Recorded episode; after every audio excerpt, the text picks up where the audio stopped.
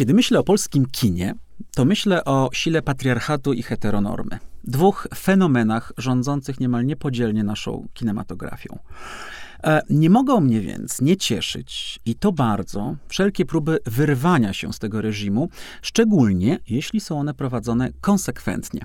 A jedną z osób, którym tej konsekwencji odmówić nie można, jest z pewnością reżyser Dawid Nikel, gość tego podcastu Open Mic. Zapraszam do rozmowy. Mike Urbaniak.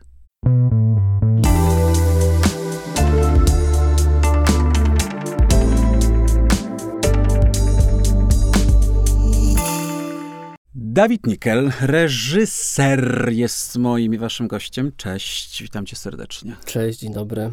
Zestresowałem się wchodząc tutaj. Zestresowałeś się? Tak, że z taką ikoną będę rozmawiał. na, na, ścianie nic nie wisi. Chciałem powiedzieć, że na ścianie nie wisi żadna ikona. Słuchaj, ja się cieszę, że my możemy porozmawiać, bo znamy się nie od dziś oglądam twoje rzeczy nie od dziś i zdałem sobie sprawę nie tak dawno, właściwie oglądając e, wyreżyserowany przez ciebie serial, o którym porozmawiamy, który można obejrzeć teraz na HBO Max, czy też Max, już chyba nazwa się zmieniła, prawda? Mhm. Że zdałem sobie sprawę, że myśmy właściwie nie rozmawiali w takich e, warunkach, że tak profesjonalno-dziennikarskich ani razu. Jak to jest możliwe? To prawda, aczkolwiek kiedyś miałem wystawę zdjęć w blogbarze mhm. i napisałem do ciebie, żeby porozmawiać o tym w, w audycji twojej, ale niestety nie odpisałeś.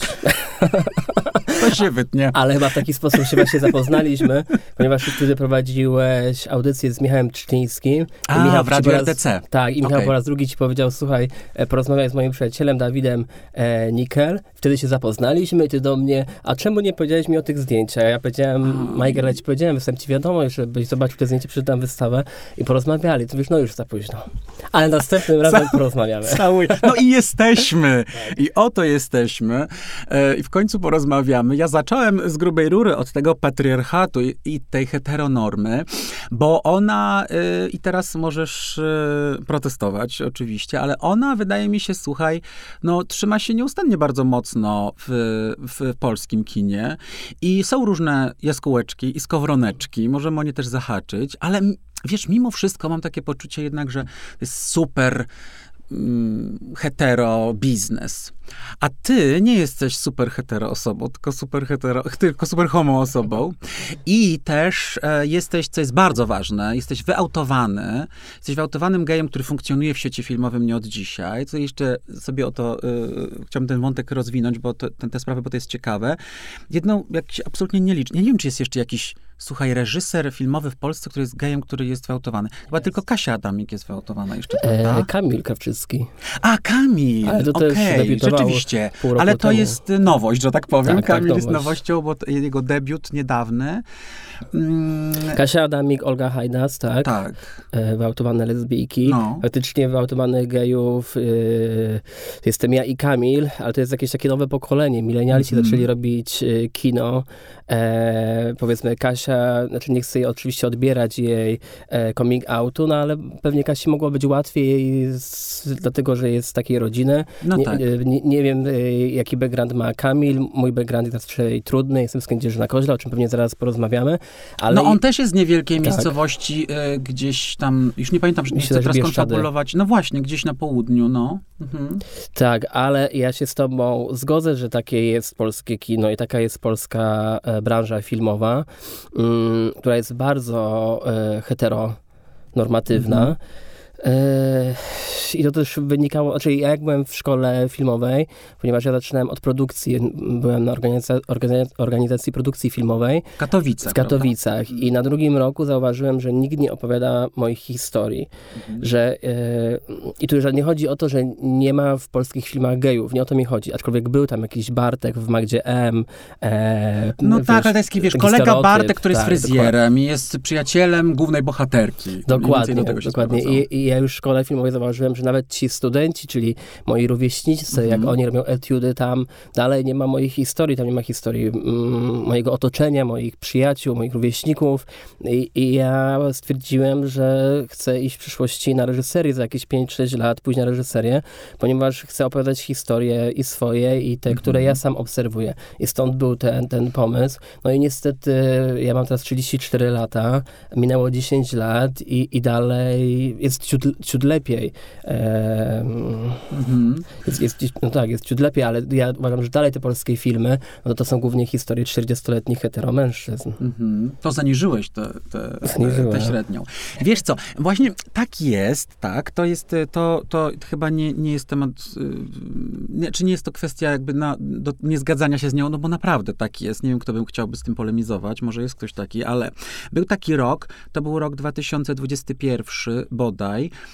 kiedy y, trafiły trzy filmy właściwie, można powiedzieć, do szerokiej dystrybucji, które, no nazwijmy dzisiaj, używając dzisiejszego języka, jakby queerowe, czy LGBT-owskie, prawda? Bo to był, to był twój film, to był twój debiut i zaraz się jeszcze mm, przytrzymamy y, dłużej przy nim, czyli Ostatni Commerce. Mhm to był tego samego roku, jeżeli poprawiam mnie, słuchaj, jak konfabuluję, ale wydaje mi się, że to był ten sam rok, kiedy mieliśmy wszystkie nasze strachy Łukasza Rondudy z Dawidem Ogrodnikiem, historia Daniela Rycharskiego, więc głośny film, który trafił do kin i tak dalej. I mieliśmy na Netflixie Hiacynta, prawda, mhm. Piotrka Domalewskiego.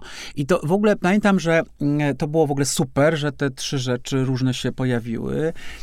I się śmiałem, że mamy y, film o y, osobach queerowych, czy raczej właściwie gejach, bo to też in, jeszcze inna inszość, z dużego miasta, z, z, miasteczka i ze wsi, prawda? Właściwie te trzy historie były takie, bo ty, bo ty miasteczko obstawiłeś. I pomyślałem sobie, kurczę, y, może coś się ruszyło, może coś drgnęło, ale wygląda na to, że to był taki rzut jakiś taki przypadkowy, bo też filmy przecież nie powstają w rok ani dwa, to są takie wieloletnie procesy, więc taka koincydencja nastąpiła, nie? I, i tak się zastanawiam i y, nad tym, wiesz, czy to... Mm, czy ty widzisz w ogóle jakieś tutaj poruszenie w tej materii, z, z, patrząc z wewnątrz tego świata, czy też właśnie to było taki rzut wiesz, takich trzech tytułów w jednym roku i że wróciliśmy znowu do jakby powszedniości. Znaczy na pewno y, mój film premierę miał w, w grudniu y, 2020, w kinie był w czerwcu 2021, aczkolwiek hmm. wszystkie nasze strachy faktycznie wychodziły tam pół roku później. Y, Hyacynt, nie pamiętam kiedy był premiera, czy jakoś podobnie, więc powiedzmy w tej okolicy gdzieś. No. To, to, było, to był jakiś mm -hmm. taki e, rok. Faktycznie, ja tak nie pomyślałem, y, czy filmy, czy filmy gejowskie, bo faktycznie to nie są filmy queerowe, to też e, dobrze o tym porozmawiać i to zaznaczyć. Mm, zresztą, czy ten mój jest gejowski, no to też tak e, można polemizować. Mm -hmm. e, na pewno jest coś takiego, ja zauważyłem, że odkąd jest Netflix, to jednak e, śmielej podchodzimy do tych tematów. Mhm. Wydaje mi się, że jak kiedyś e, przyszedł reżyser lub reżyserka z tematem LGBT, to producenci mówili, to jeszcze nie ten czas, Polska nie jest gotowa, nikt nie da pieniędzy, jednak potrzebujesz na film z 4 miliony, czy powiedzmy taki film e, mm, o, taki tani, to jest 2 miliony mhm. kiedyś, teraz jest mhm. inflacja, to 4-5 milionów. No więc jakby nikt nie chce inwestować w film, który nie wiadomo, czy się zwróci, więc zawsze ten film queerowy ma swoją jakąś tam historię. Ja oczywiście, moja historia jest taka, że ja złożyłem e, film na mikrobudżet do PISF-u. Nie wiem, czy tu się rozgadywać teraz a propos tego mikrobudżetu, czy iść dalej z tamtym Może nie, może zostawmy. Powiedzmy tylko tyle, że e, jakby mikrobudżet, że to miała być jakby, rozumiem, e, krótsza forma, prawda? Pierwotnie chyba, tak? Czy, czy nie? To, jak byłem w szkole na reżyserii, to zrobiłem krótką... W szkole Wajdy. W szkole Wajdy. Mhm. Zrobiłem krótką, napisałem krótką formę tylko o tym wątku gejowskim i nie dostałem finansowania na ten film. E, u nas w Polsce jest jedna instytucja, która daje pieniądze na krótkie e, formy, to jest Studio Munkat. Oni mm -hmm. mi tych pieniędzy mm -hmm. nie dali. Mm -hmm. Ja już miałem około 29 lat, 30 i byłem taki załamany, że jednak to się potwierdza to moje obawy, że nikt w tym kraju nie, nie chce inwestować w filmy mhm. queerowe, filmy, mhm. gdzie są wątki nieheteronormatywne. E, ja się załamałem wtedy, że nawet to studio Munka nie chce mi tego dać, znaczy nie chcę ich teraz tutaj po nich jechać. Mm, jasne, jasne. Mogą to nie być całkiem to, inne. Nie, no, właśnie. no. Ale y, miesiąc później ruszały mikrobudżety, program w Polskim Instytucie Sztuki Filmowej. E, Gośka Szumowska, z którą się przyjaźnie, powiedziała mi, pieprz już ten, tego shorta, idź do domu, napisz pełny metraż. Ja wróciłem do domu i napisałem pełny metraż, robiąc taki w sumie portret e, zbiorowy mm, ludzi z małego miasta, gdzie ten wątek queerowy był jednym z nich. E, dlaczego tak było, to też jest ciekawy temat. Może z obawy właśnie, że złożę dopis swój, oni też mi nie dadzą mm, kasy, jak będzie film tylko o tym. A, ale też trochę, trochę mnie jarało, żeby jednak zrobić portret zbiorowy i moje wspomnienie jakieś z Kędzierzyna Koźla. E, więc mikrobudżet to był założenia pełnometrażowy film, tani, 700 tysięcy, 7 filmów, premiera na festiwalu w Gdyni, takie były tam zasady, od razu wchodzi koproducent z nadania, w tym przypadku był to było to TVP, więc TVP zrobiło film queerowy, gdzie był Wixapol, tak, tak, taka historia. Ale wydaje mi się, że zawsze jest jakaś taka, mm, że, że, zawsze te filmy właśnie mają swoją historię. W przypadku Rondu Dy, no to, to film był bardzo nośny, bardzo głośny. Jakby historia Rycharskiego, która jest w tym filmie, e, mogła być, znaczy jest bardzo mainstreamowa, można powiedzieć. No tak, tak, tak, więc ona, oczywiście. Łukasz, ona jest jakby i o prowincji, i o wsi, o wierze, i tak dalej, i tak dalej. A jak tak, masz tak, księdza tak, w tak, polskim filmie, to od razu oglądalność jest, mhm. jest większa, startując sobie. Ale jakby Łukasz, to, też był trzeci film Łukasza, więc wtedy już zebrać kasę jest trochę łatwiej. Z Hyacyntem, no to tutaj, mm, znaczy Piotrek też jest już y, dosyć znanym reżyserem. No tak, no, sukcesami. I sukcesami. No i przede no, wszystkim ten Netflix, który bardzo mocno mm -hmm. e, bardzo mocno e, lubi opowiadać o osobach niehetero. I Hyacynt, przecież za chwilę wchodzi fanfic, w Sexify też są wątki mm -hmm. LGBT. Czyli biskup Gondecki Morawiecki ma rację, że Netflix y, deprawuje y, polski naród i polską młodzież.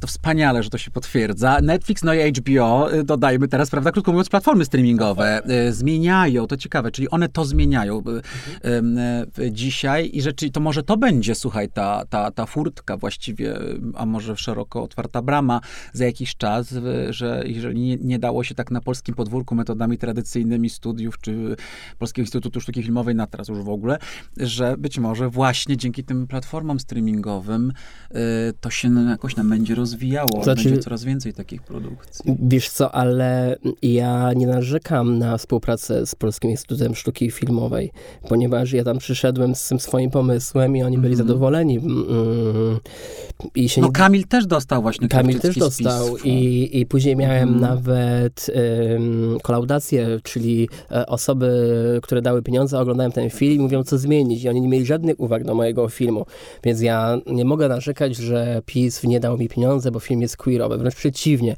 I teraz jak mam kolejny pomysł, gdzie też jest wątek nieheteroseksualny, to ja to chcę złożyć do Polskiego Instytutu Sztuki Filmowej, ponieważ uważam, że oni widzą jakiś potencjał w moim sposobie opowiadania i w tym, co ja lubię obserwować i kogo obserwować. Mhm. Um, no dobrze, to nie mówmy złych rzeczy, doceńmy. Niech i tak będzie. Doceńmy Polski Instytut Sztuki Filmowej w tej materii. Proszę bardzo. Ale e, powiedz mi, bo y, ty mówisz o tym, co ty lubisz obserwować, co cię interesuje. I mnie, mnie to interesuje, co ty lubisz obserwować, bo, bo masz jakąś zupełnie swoją drogę. Jakoś, no, mam takie wrażenie, obrałeś sobie w tym filmowym świecie. No właśnie w takim no, tym patriarchalnym, tym heteronormatywnym świecie, który, jak już powiedzieliśmy, to co już powiedzieliśmy o tej niechęci i tak dalej, i tak dalej, na, na tę tematykę, a ty jakoś tak konsekwentnie sobie drążysz ten temat i i czy, czy, ty, czy ty miałeś w związku z tym, jakby, czy to było takie naturalne? To jest pierwsze pytanie. Czy to była taka nat naturalna twoja droga, drążenie w tę stronę, szukanie w tę stronę?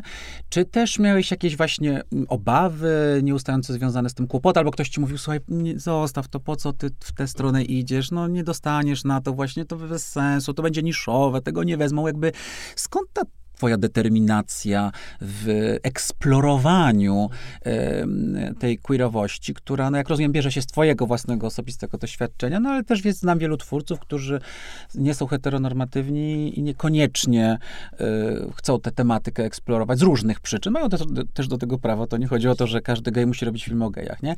Ale mm, skąd, skąd jest ta, ta, ta determinacja u ciebie i to drążenie tej tematyki i kręcenie się gdzieś wokół niej? Um, skąd? To jest bardzo częste pytanie. Ja, ja, ja Myślałem, często, że zadam jakiś oryginał. E, ja lubię bardzo na nie odpowiadać i tutaj sięgniemy aż do Kędzierzyna Koźla, gdzie ja się wychowywałem. E, jestem z małego miasta. Mm, na Polszczyźnie, prawda? Jest, tak, tak, tak, tak. To jest województwo opolskie. Mhm. I, e, no i dorastałem tam jako młody gej, który nienawidził siebie, ponieważ ja uważam, że byłem homofobiczny bardzo długo względem siebie. Pamiętam, że jak byłem na tajemnica Brokeback Mountain, to się śmiałem z, z bohaterów i bo tak bardzo nienawidziłem siebie, że zostałem wyproszony z tego kina na samym mhm. końcu. Czyli trenowany w, w, w homofobii. Dokładnie. Prawda? Ale, ale nie, nie byłeś wyjątkowy w tym, nie absolutnie byłem, w tej materii. Nie. Myślę, że to jest doświadczenie wielu queerowych osób. No. A aczkolwiek na przykład moje przyjaciółki nie były wcale homofobiczne i one się mnie pytały tam niedawno, dlaczego ja im nie powiedziałem, ale ja najpierw musiałem sobie to w głowie jakoś poukładać. Ja byłem osobą lubianą w Kędzierzynie, bardzo towarzyską, e, no ale wieczorami wracałem do domu, odpalałem sobie tam jakieś portale e, randkowe, jakie wtedy były, Fellow, Kumpelu, jakieś tam różne portale, żeby zapoznawać się z innymi osobami, które są takie jak ja, ponieważ ja czułem, że potrzebuję z kimś porozmawiać, a w Kędzierzynie nikogo nie ma. I, I, ja pamiętam, że miałem taką straszną determinację w sobie, że ja nie chcę być w tym Kędzierzynie. Ja muszę z tego miasta wyjechać. I trochę mm, ja się interesowałem kinem wtedy, jak byłem nastolatkiem. Ja też pochodzę z robotniczej rodziny.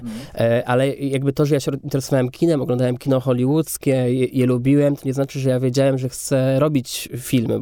Znaczy tam nagrywałem jakieś filmy, tam jakieś głupie filmy, jak byłem, wiesz, w gimnazjum. Mm. I, I, ja zainteresowanie kinem przykładałem na to, że chcę pisać o kinie, czyli chcę być krytykiem filmowym. Um, I poszedłem na studia na kulturoznawstwo e, zaocznie, ponieważ wiesz, zdawałem jakąś maturę w ogóle z geografii, ponieważ już byłem w liceum niehumanistycznym. No i poszedłem na to kulturoznawstwo, okazało się, że to totalnie nie jest to, że ja nie chcę pisać o tym filmie, że w ogóle pisanie mnie nie interesuje, nie lubię pisać. E, no i zrezygnowałem z tych studiów, wróciłem do Kędzierzyna i powiedziałem moim przyjaciółkom, że ja w ogóle na pewno nic z tym kinem nie chcę robić i że ja pójdę na jakąś dietetykę. E, o, cieka on, ciekawa one, alternatywa. I one mnie jakoś mhm. tak opieprzyły i powiedziały, że nie ma w ogóle mowy, masz iść na studia artystyczne. Mhm. I ja wtedy sięgnąłem po taką z gazetę e, dla licealistów i tam był cały artykuł o szkole filmowej w Katowicach. I ja stwierdziłem, o kurczę, no to jest to. A to, kulturozna to kulturoznawstwo też było w Katowicach, na Wydziale Filologicznym. Ja stwierdziłem, no to jest to. Katowice mi się spodobały, jak tam jeździłem przez te pół roku. E, pojadę do tej szkoły, zobaczę, co to jest. Tam był egzamin wstępny z, z wiedzy o filmie. E, więc w czerwcu się nauczyłem na ten egzamin, na ten egzamin e, poszedłem, dostałem się i w ten oto sposób byłem Zacząłeś w szkole. studiować produkcję filmową. Zacząłem studiować produkcję filmową, bo ja też nawet nie, nie byłem w stanie nazwać tego, czy mnie interesuje produkcja filmowa, reżyseria, operatorka, wiesz, to były jakieś takie super e, egzotyczne dla mnie terminy i, i, i to nawet nie wynika z, z, z tego, z jakiej rodziny pochodzę, czy skąd na koźla, bo ja się spotykam teraz z ludźmi, którzy są spoza branży, to oni nie rozróżniają, wiesz, mi się ostatnio kolega zapytał, zapytał, e, który ma 35 lat, czym się zajmuje reżyser na planie, nie? Bo jakby świadomość ludzka... Mm -hmm. nie zna granic. Nie zna, nie zna granic. E, nie zna granic. No tak, ale to słodkie. No ale ja, wiesz, on jest siatkarzem, no to też tam nie wiem, jak się mhm. serwuje, no wiesz, no nie wszyscy no, muszą... Ale wiesz, co to jest siatkówka, wiesz, co robi trener. No wiem, wiem.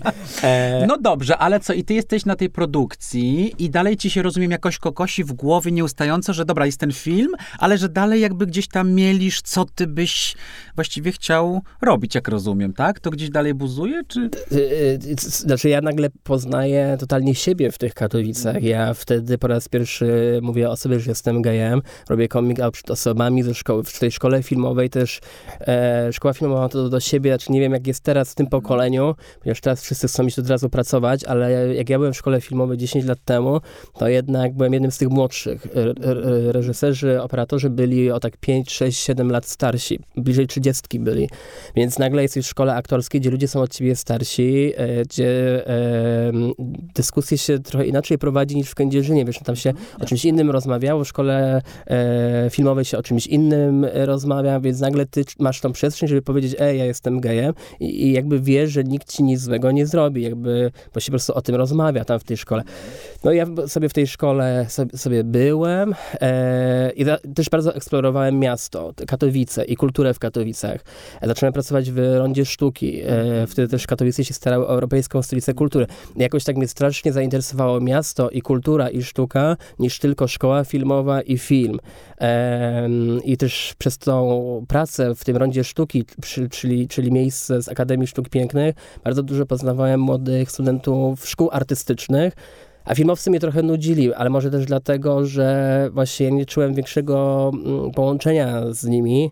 Ehm, Zresztą po prostu trzeba było iść pracować, nie? Ja też nie miałem pieniędzy na to, żeby sobie studiować w szkole i, i mnie rodzice nie utrzymywali. Mhm. Więc bardzo mocno eksplorowałem miasto, poznawałem siebie. E, zresztą też tak trochę e, brzydko nazwałem, że mi ci studenci nie interesowali. Ja ich bardzo lubię, mam kontakt z, z moimi znajomymi ze szkoły filmowej. Nie, nie, o to chodziło, ale tak chyba artystycznie mnie nie interesowali, bo, bo jako ludzie tak, ale artystycznie widziałem, że to są dalej rzeczy, które ja znam.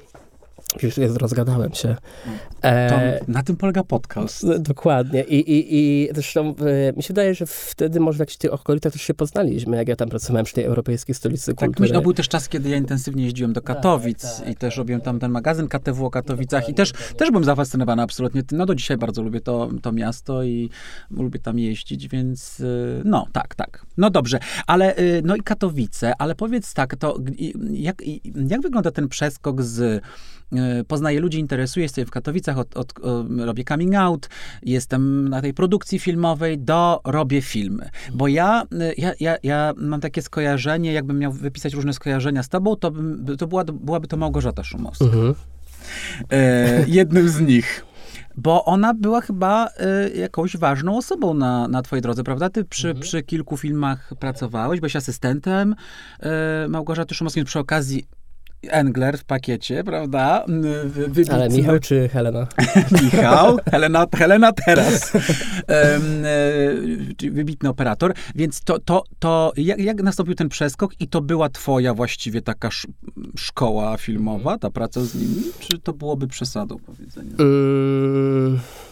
Ja jak, jakby mój czas w Katowicach dobiegał końca, tak czułem. Już był czwarty rok y, na tej produkcji. Też już Katowice, e, ja już wiedziałem, że nic z tego miasta nie, nie, nie wycisnę, mhm. że, że jakby to już jest, jest koniec dla mnie e, w, w, tym mieście oraz też, że jednak trzeba robić coś dalej. No, no tak, trzeba iść do przodu, trzeba iść do trzeba przodu. Iść do przodu. Już mhm. sobie założyłem, mam 24 lata, chcę iść na reżyserię w wieku 28 lat, daję sobie 4 lata na zdobywanie, na zdobywanie doświadczenia w filmie. Czyli jedziesz na plan filmowy, tam się uczysz obserwujesz. Ja sobie zrobiłem listę reżyserów i reżyserek, którzy mnie interesują. To był rok 2008. E, no i niestety na tej liście było tylko jedno nazwisko i była to Małgorzata Szumowska.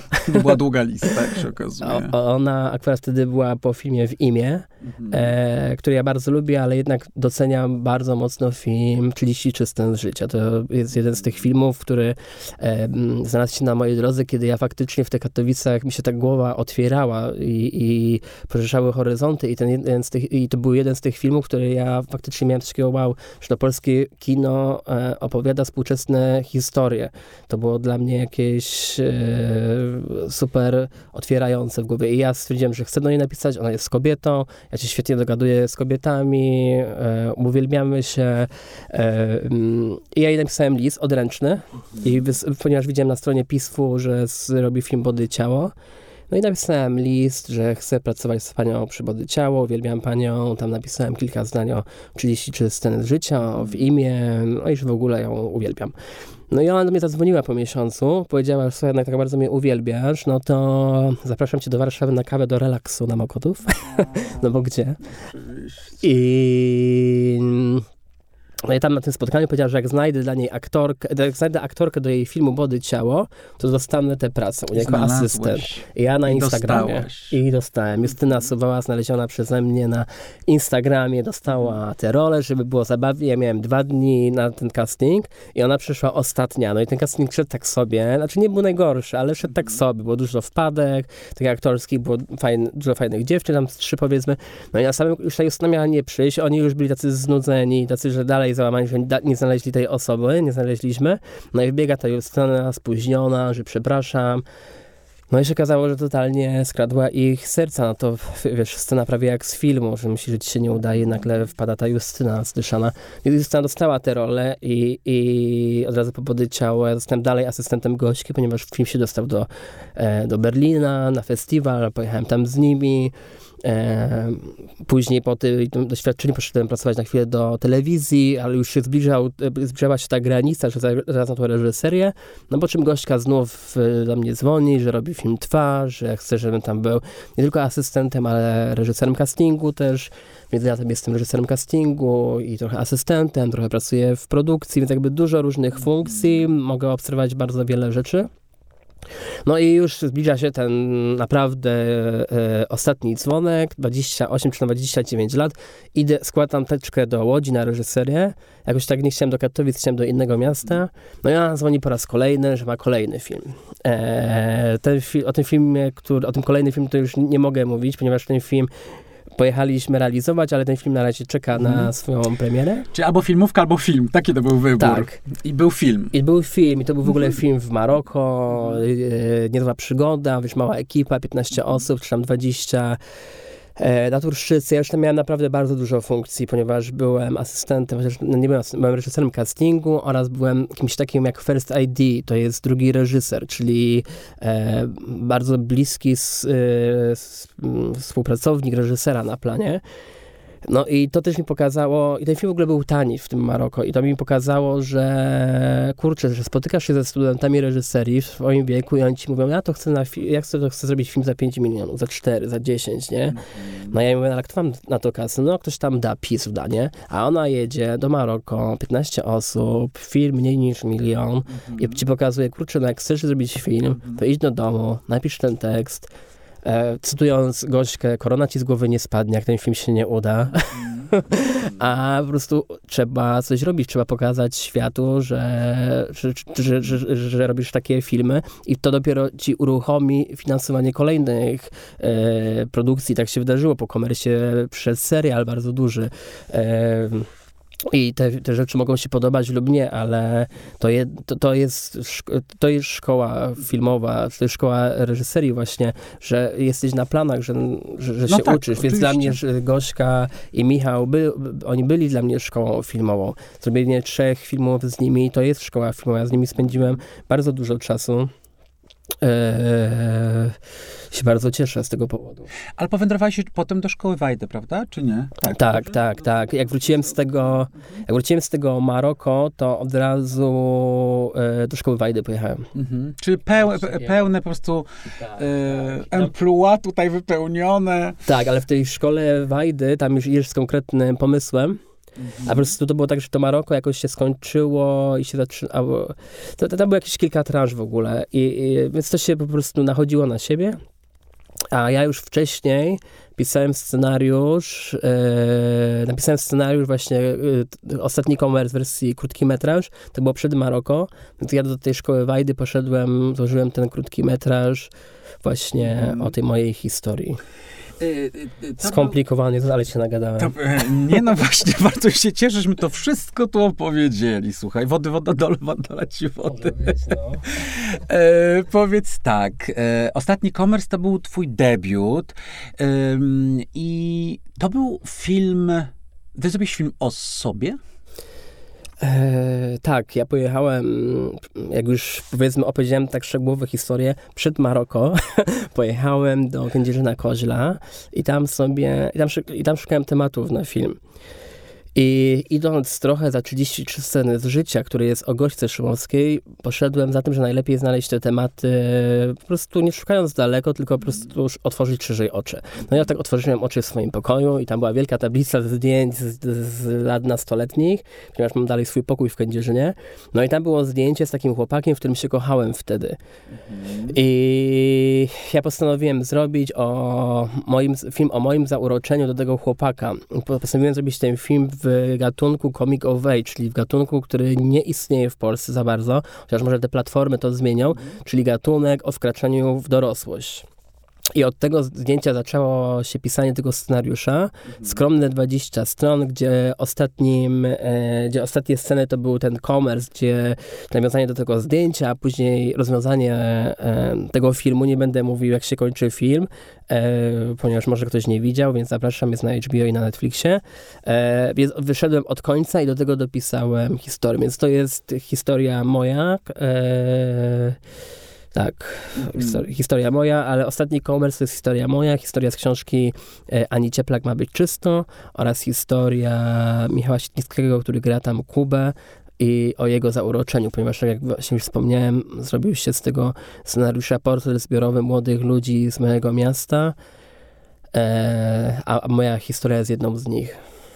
I ten, y, ten film właśnie został dobrze przyjęty, tak ja przynajmniej to pamiętam, to, to, to przyjęcie tego filmu. Też dostał chyba w Gdyni ze dwie nagrody, tak. prawda? Nawet nie jedną, ale dwie, bo y, w, i od młodzieżowa, taka, prawda, młodzieżowego jury była nagroda i też dla krótkich metraży chyba, czy niskobudżetowych. Tam, nie... tam właśnie była taka specjalna, te mikrobudżety, to ta edycja, myśmy byli, ja byłem w ogóle pierwszą edycją i jakby nagrodą, że jesteś, że, że robisz e, film mikrobudżetowy jest to, że powstaje sekcja w, na festiwalu w Gdyni, która się nazywa Filmy Mikrobudżetowe. I tam e, jest przegląd wszystkich tych filmów, które dostały dofinansowanie z mikrobudżetowej, mhm. e, no, które dostały dofinansowanie w tej sekcji mikrobudżetowej. I jest 6-7 filmów i też tam jest zwycięzca. Ja wygrałem ten e, konkurs, ten, e, tą sekcję. Dodatkowo dostaliśmy nagrodę jury młodzieżowego, co dla mnie było też super e, ważne, ponieważ to pokazało, że młodzi ludzie jednak doceniają ten film, że to nie jest film dziaderski, ostatni commerce. I został dobrze przyjęty, aczkolwiek to był ciężki czas, ponieważ to był czas w pandemii już.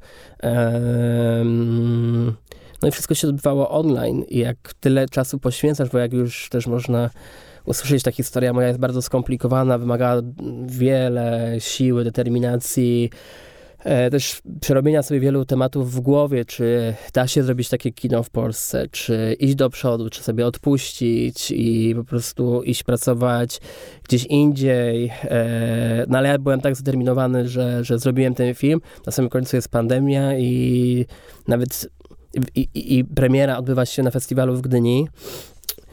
I to, bo to był trudny moment dla mnie, ponieważ jak gdyby to był festiwal na żywo, wtedy się spotykasz z tymi ludźmi, rozmawiasz z tymi ludźmi, czy z tymi z widzami, e, rozmawiasz z branżą, pokazujesz się, hej, to ja Dawid Nikel, zrobiłem ten film i to i teraz będę nową perspektywą w polskim kinie, nie? Chcę wprowadzić jakąś świeżość. Tego nie ma. Siedzisz w domu, łączysz się online na konferencji prasowej, i to była w ogóle moja pierwsza konferencja prasowa e, o moim filmie i w ogóle o mnie.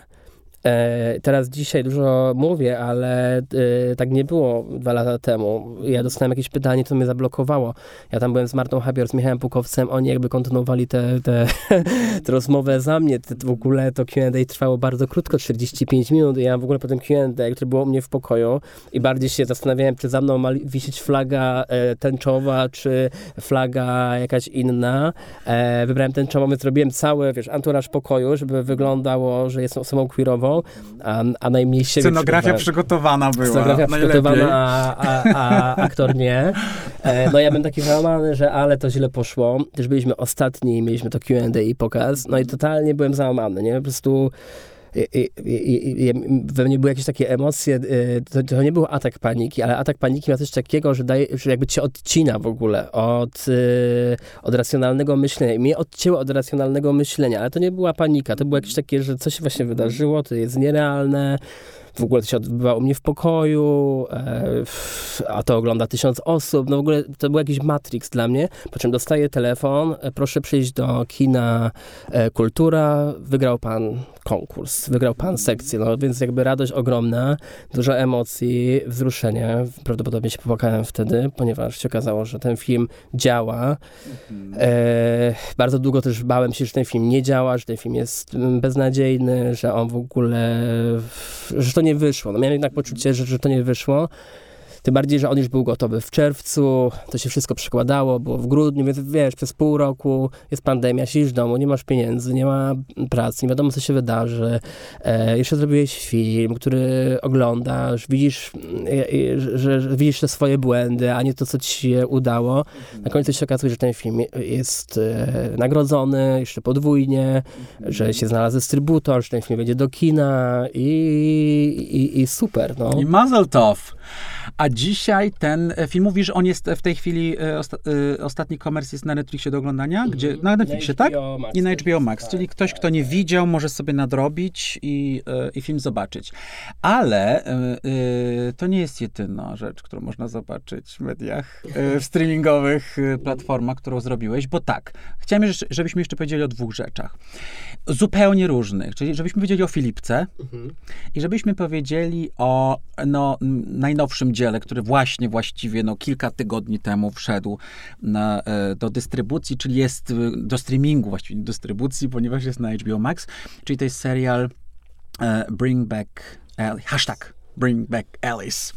To jest ten serial, ale zanim, bo to jest bardzo ciekawe, jaki to jest w ogóle range, że tak powiem, wiesz, bo, bo mówimy o twoim debiucie, jakimś takim intymnym filmie, bardzo osobistym, który jest y, no, w taki, a nie inny sposób przyjęty y, mimo twoich tutaj najczarniejszych wizji.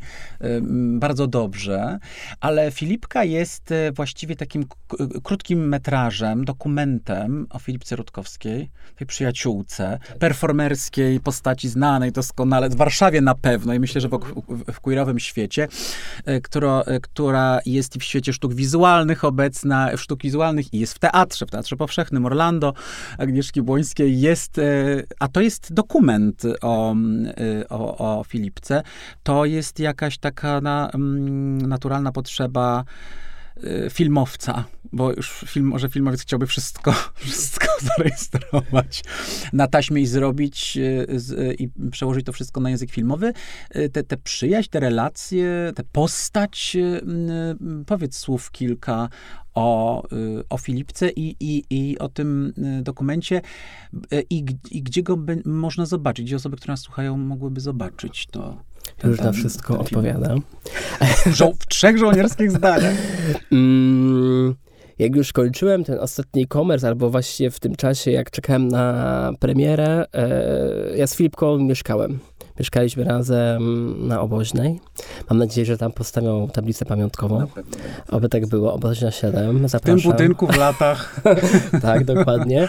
Mm, my mieszkaliśmy razem i jakby ja byłem świadkiem e, tego momentu przejścia, gdzie e, Filip postanowił performować e, swoją sytuację w CSW, mhm. czy jak to nazwę. Było coś takiego, że w CSW odbywał się e, Dragana Bar. Dragana Bar to, była, to był taki bar organizowany przez KEM. Taki kolektyw, powiedzmy, performatywny. Tak, tak, tak, tak, tak. I oni, mhm. i, i Filipka wcześniej e, tylko w domu lubiła sobie pośpiewać, e, piliśmy alkohol, e, śpiewaliśmy, Filipka zakładała sukienki, jakby nie, nie, nie było to, e, nie był to performance na szeroką skalę, to było wszystko w ramach naszej e, ekipy, w, naszą, w, ramach naszych przyjaciół, wszystko po domach, wiesz, jak, jak geje. Prywatnie. Jak geje po domach, pokryją, geje w domu po, po domach jak, jak w Jacyncie. Mhm. E, no i nagle Alex Baczyński-Jenkins, czyli założyciel, założyciel Kemu, powiedział, słuchaj Filipka, to już jest ten czas, ty musisz wystąpić do ludzi, do ludzi u nas, w, w tym CSW, w tej Draganie. I ja postanowiłem, miałem kamerę Handycam, to jest taka mała kamera cyfrowa, mm, taką ludzie nagrywali wesela na tym, ja postanowiłem nagrać performance Filipki. No i na, na, zarejestrowałem ten pierwszy performance Filipki e, w CSW, było super przyjęcie, wszyscy byli szczęśliwi, zadowoleni, jakby ludzie poznali e, publicznie Filipkę. E, i następnego dnia się obudziłem po tej imprezie i słyszę, że jest kłótnia w pokoju. Jakby Filipka rozmawia z mamą, jakby mama nie przyjęła za dobrze tego, Filipka wysłała jakieś wideo. Matka powiedziała, że nie wysyłaj mi, to jest złe, zboczone, nie chcę na to patrzeć. Mhm. Więc ja jeszcze wtedy nie byłem świadom, czy mogę to nagrywać, więc postawiłem kamerę, tak wiesz, w korytarzu, więc tylko, żeby było słychać dźwięk. Mhm. E, już coś czułem, że to będzie materiał na film, po czym Filipka wyszła, popłakała się, więc ja mówię, wiesz co, Filip, ja się muszę przerwać, ja to będę nagrywał, okej, okay, a ty mów dalej. On, okej, okay, okej, okay, tam patrzę, ja wiedzę, ja tam nagrywam, ja tam nagrywałem Filipkę, mm -hmm. Filipka tam analizuje na bieżąco, ja dobra, spoko, spoko, no to już, już mamy scenę do filmu, e, więc takie trochę bezduszne z mojej strony, ale było, na, na wszystko była zgoda, jakby w, w, w, jakby na, na, moich oczach była bardzo ważna rzecz, się odbywała. I, I postanowiliście to, rozumiem, jakby, pociągnąć tak. dalej, bo y, nie zdradzając tu wiele, ale jakby no jedziecie razem do domu rodzinnego. Tak, tak. To e... bardzo długo robiliśmy, to było, mm. bo to mhm. było też tak z przerwami, później ten commerce, to wszystko jakby się tak rozciągnęło, później ten serial, więc ja ten film, który jest krótki, tak został opowiedziany z potrzeby e, serca. Mhm. E, myśmy go skończyli niedawno i premiera od, odbyła się... Albo odbędzie się, odbędzie w zależności się, od tego, kiedy podcast wyląduje. Na Millennium Dogs e, Against Gravity. Okej, okay. a jeżeli ktoś nie, nie na, na, na Millennium Dogs nie będzie mógł obejrzeć, to gdzieś on będzie do obejrzenia? On będzie online i stąd też e, znalazło się pierwsze finansowanie, bo ten film jest prawie że amatorski. E, nikt z, z instytucji nie dał pieniędzy, takich właśnie jak. Studio Munka czy tam Szkoła Wajdy. E, MSN zainteresował się tym filmem, żeby kupić do filmoteki, do swojej kolekcji e, i stąd pojawiły się finanse, żeby skończyć ten film, żeby zrobić postprodukcję e, dźwięku, obrazu e, i, I ten film będzie online. online na stronie Muzeum Sztuki Nowoczesnej za darmo, do zobaczenia. Jeszcze nie wiem jaka data, kiedy, ponieważ teraz chcemy trochę pojeździć po festiwale, pokazać ludziom filmu, że jest też taki jak osoba queerowa, że nasz film to nie, że nasi bohaterowie to nie są tylko hetero 40-latkowie, ale też e, jesteśmy inni, różni. E, tak, i, i, tak, tak to było z, z tą naszą Filipką, z, z, tym filmem. Bardzo się cieszę, że to jest opublikowane, ponieważ ja czułem, że to będzie miało szeroką dystrybucję, ponieważ ja czułem, że mam super film, a on jest pod nielegalnym linkiem na YouTubie, ponieważ jest nieskończony, są tam jakieś piosenki. Mhm. Okej. Okay. To y, y, jeżeli nie y, festiwal, to MSN, Sun, dla tych, którzy chcieliby zobaczyć ten film. No i na koniec powiedzmy o ostatnim dziele, mhm. z grubej rury, bo to jest serial na HBO Max, Bring Back Alice. Um, cóż to jest za doświadczenie, powiedz? No bo to jest, to wydaje się, to wiesz, po prostu legit yes. serialowa, HBO-ska, po prostu jakby no produkcja. Um, powiedz, proszę cię, Wiesz co, no to wszystko... Jak to się stało? To wszystko brzmi jak jakieś takie naprawdę spełnienie marzeń mm, i bardzo często jak wstaję rano i sobie myślę, kurczę, ale mam sobie dzień, moje życie jest bez sensu, nic mi się nie udało i tak dalej. To dzwonią z HBO? Nie, to, to ja sobie myślę, kurczę, już przestań narzekać, bo z, e, zrobiłeś film, tak. e, nagrodzony. Na, nagrodzony, zrobiłeś naprawdę bardzo duży serial, mhm. 6 odcinków, 50 minut. Po, po, po, tym filmie, a ten film, Ostatni Commerce, e, tak jak już mówiłem, mówiliśmy, 700 tysięcy, 18 dni zdjęciowych, bardzo kameralne. E, ja tak przesadziłem, bo tam jest trochę więcej aktorów, ale no, to jest mały film, nie? Tam 18 dni zdjęciowych. E, jak już wspomniałem, premiera była w grudniu, w styczniu zadzwoniła Iza Łopuch, a nie, w styczniu ja miałem wywiad do kina e, i tam powiedziałem, że chciałbym bardzo zrobić serial o nastolatkach. Zadzwoniła Iza Łopuch, producentka z HBO i powiedziała, słuchaj, mam tutaj, nie znaliśmy się, słuchaj, mam tutaj serial o nastolatkach, platforma HBO Max. E, czy jesteś zainteresowany? Więc ja to przeczytałem i oczywiście, że byłem zainteresowany. 6 odcinków po 50 minut, wysoki budżet, bardzo dużo dni zdjęciowych. E, mm, chyba nie mogę mówić ile, ale nie. dużo. dużo. Słuchajcie, no prawie, że trzycyfrowa liczba. Mhm. To się nie zdarza w Polsce. Mhm. To się nie zdarza w Polsce, ponieważ w Polsce najczęściej to jest jakieś 60-70 dni zdjęciowych, myśmy mieli po prostu dużo więcej. Budżet ogromny, no to, je, to był hardcore, to, to, to był hardcore, ten plan był hardcorem, no i wszyscy nie ma co ukrywać, ten plan był hardcorem. no i kolejna jakby zupełnie, jakby wiesz, no zupełnie no jakby nowe doświadczenie w tym sensie, no że właśnie duży serial, nie? Jak myślę sobie o tym koszyczku, którego sobie zbierasz, ty wiesz, te filmowe mhm. doświadczenia, o czym rozmawiamy sobie właściwie dzisiaj, że no to jest no kolejna ważna rzecz, którą, y, którą sobie dodajesz jako, jako własne doświadczenie, no i znowu pracujesz z tymi młodymi ludźmi, no masz jakąś fiksację, może dobrze ktoś ma, e, ja bym się tego nigdy nie podjął, nie? Ja nie mam w ogóle żadnego połączenia, ja nigdy bym nawet się nie odważył, w sensie oprócz tego, że nie odważył mi się robić żadnego filmu, ale wiesz, w takim sensie no po prostu jednak zawsze tak sobie myślę o tych osobach, które podejmują się pracy z młodymi ludźmi, że to jest jakaś wielka odwaga, bo wymaga naprawdę jakby znajomości tego świata, do którego ja mam, wiesz, poczucie, nie mam jakiegoś takiego wielkiego do, do, dostępu.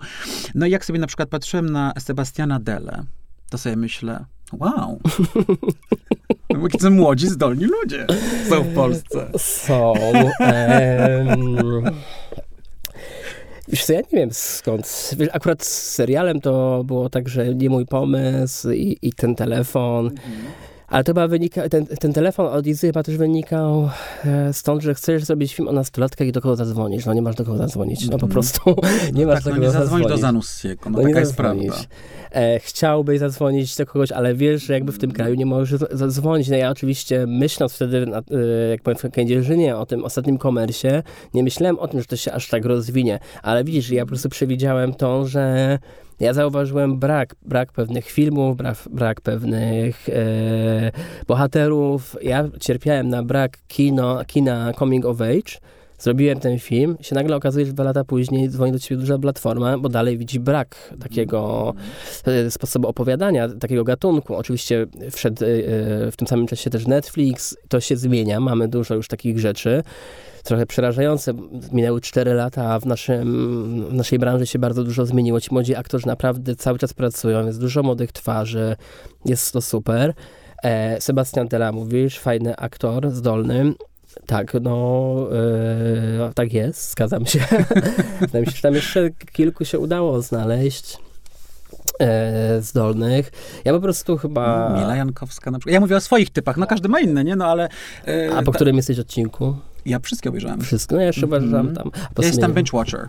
Ja, okay. ja jak sobie siadam do serialu, to nie ma opcji, że ja sobie teraz to oglądam. Jutro sobie obejrzę kolejny odcinek, wiesz, tylko no, po prostu... To w tej lepszej grupie, ponieważ niestety to wychodzi co tydzień. Tego dziennikarz sobie się udało dostać. Ja uważam, że ten serial powinien wyjść naraz. Eee, no, ale trudno. Jest... Mm.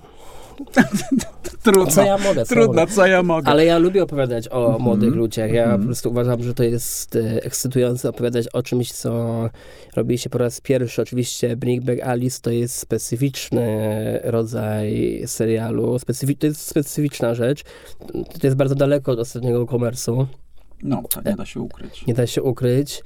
E, ja lubię pracować daleko z Daleko jest Kędzierzyna do Gdyni, wiesz. Bardzo daleko, cała, całą Polskę by się całą Polskę. No. E, ja, ja, lubię młodych aktorów. E, znaczy ja sam uważam, że jestem młodą osobą.